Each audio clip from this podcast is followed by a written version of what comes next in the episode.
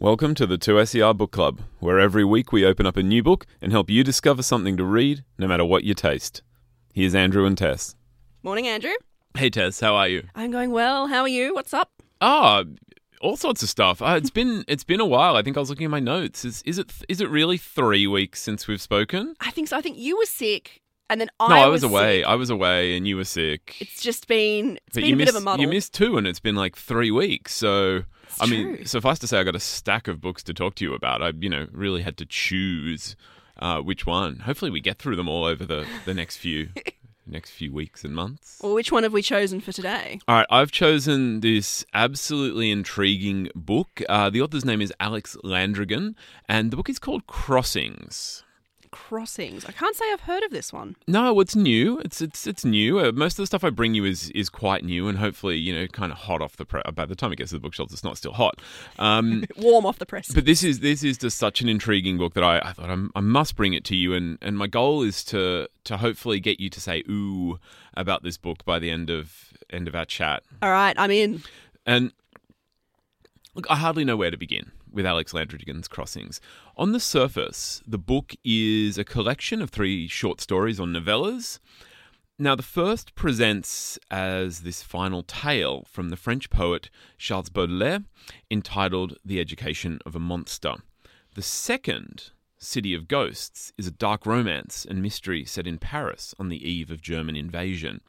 And the final story, which is called Tales of the Albatross, tells the tells the tale of a sort of a mysterious being traveling throughout generations, moving from body to body, witnessing history unfold. Those are three very, very different topics.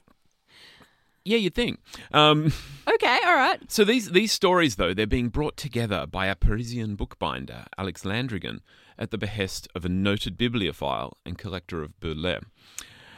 But hidden within the uh, hidden within the manuscript, there is also an alternate pagination that tempts the reader to explore the stories not as three disparate units, but as a unique and unified whole. And within these pages is a tale of love and treachery throughout the history of the modern world. Okay, all right. So I'm... just to clarify, you can read this book in a different way, and it, it's a unified novel. Okay. So the mystery begins with the book's provenance. The author tells in his preface, "I didn't write this book; I stole it." Oh, good. And thus, we are being invited uh, to consider that by reading, we're in fact a part of the mystery of the unfolding narrative. But then, does that mean we're also in danger from the killer who hunts those who come into contact with the manuscript? Oh, wow. Okay.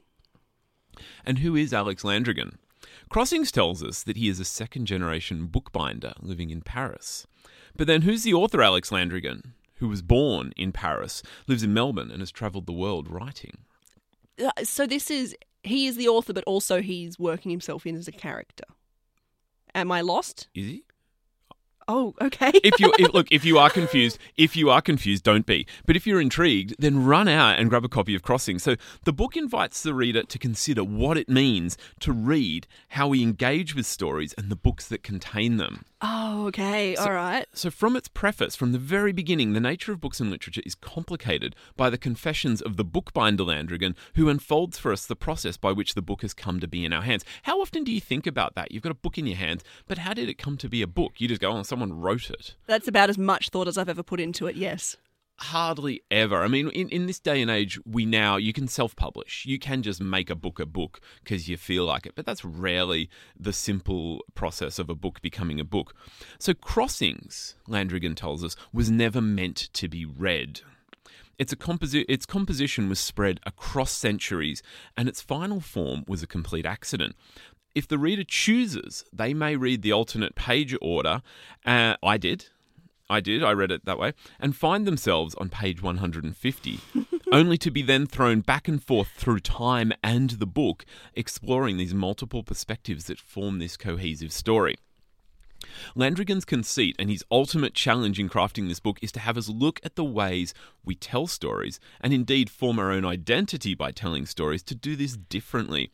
It's an enormous task, and one that will ultimately rely on the book's ability to immerse us and ensure that we stay beneath the surface and are never dragged from its grip. I'm happy to say that the book achieved this for me.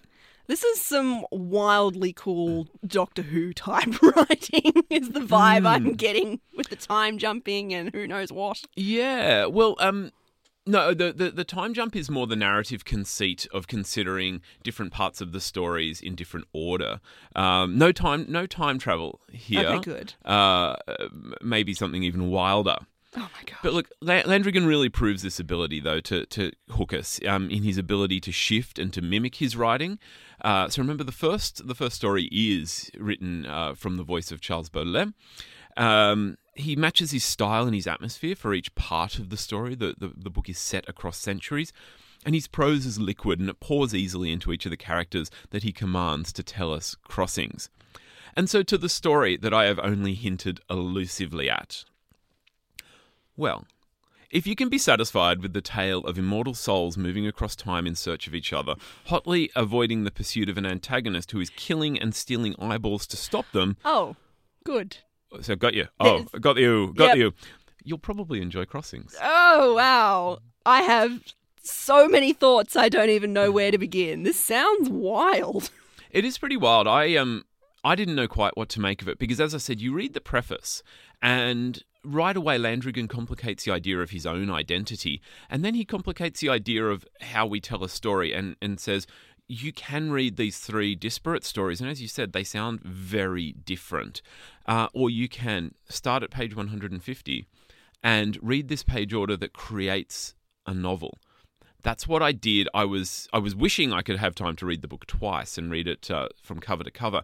I didn't really need to. I could see how the individual stories fit together, but I'm so happy that I read this this alternate page order, and it felt at first like this just couldn't possibly work, and then soon you were I, I was racing to find out what was happening as these elements started to come together. It it really is a wild book that challenges us to think about who we are and, and how we tell stories. Well, I'm all on board for the head spin that it sounds like this one's going to create. Mm. Thanks, Andrew. My pleasure. You've been listening to the 2SER Book Club. We record on Gadigal land of the Eora Nation at 2SER's Broadway studios in Sydney, Australia. The show is produced and presented by Tess Connery and Andrew Popel. And a big shout out to Michaela Savage for graphic design and artwork. If you're enjoying the book club, why not subscribe and get new episodes delivered straight to your phone every week?